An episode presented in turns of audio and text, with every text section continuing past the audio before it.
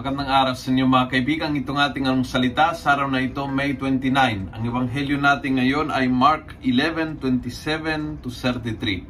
Ako po si Father Luciano Feloni, Paris Priest ng Kristong Hari sa Diocese of Novaliches. Sabi ng ebanghelyo, they were once again in Jerusalem as Jesus was walking in the temple. The chief priests, the teachers of the law, and the elders came to him and asked, What authority do you have to act like this? Who gave you authority to do the things that you do?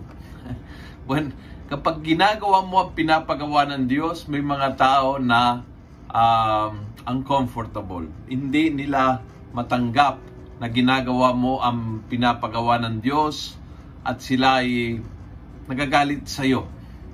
Nagagalit sa iyo dahil ipinakita ang kanilang kahinaan. And so, don't take it personally. Lahat ng pakakataon ng mga tao ay umuusik sa iyo o lumalaban sa iyo. Many times ito ay mere reflection ng kung ano ang hindi okay sa kanilang sarili. Yung tipong uh, di nila matanggap na ikaw ay uh, punong-puno ng Espiritu ng Diyos samantalang dapat sila ang puno ng Espiritu ng Diyos di, di, o hindi nila um, matanggap na ikaw ay mabait dahil alam na nila ng kanilang masamang ugali. You know, ah, kapag yung tao ay talagang lumalabang, umuusik, usually it's not about you, it's about themselves.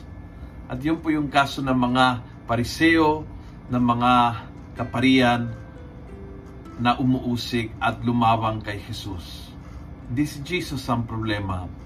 But they couldn't take it na si Jesus ay puno ng kapangyarihan ng Diyos samantalang sila, mga lingkod ng Diyos, ay puno ng kasakiman at sama ng loob, etc. And so, they projected yung pag-ayaw nila sa kanilang sariling ugali, project sa Panginoon at nagalit tuloy sa Kanya.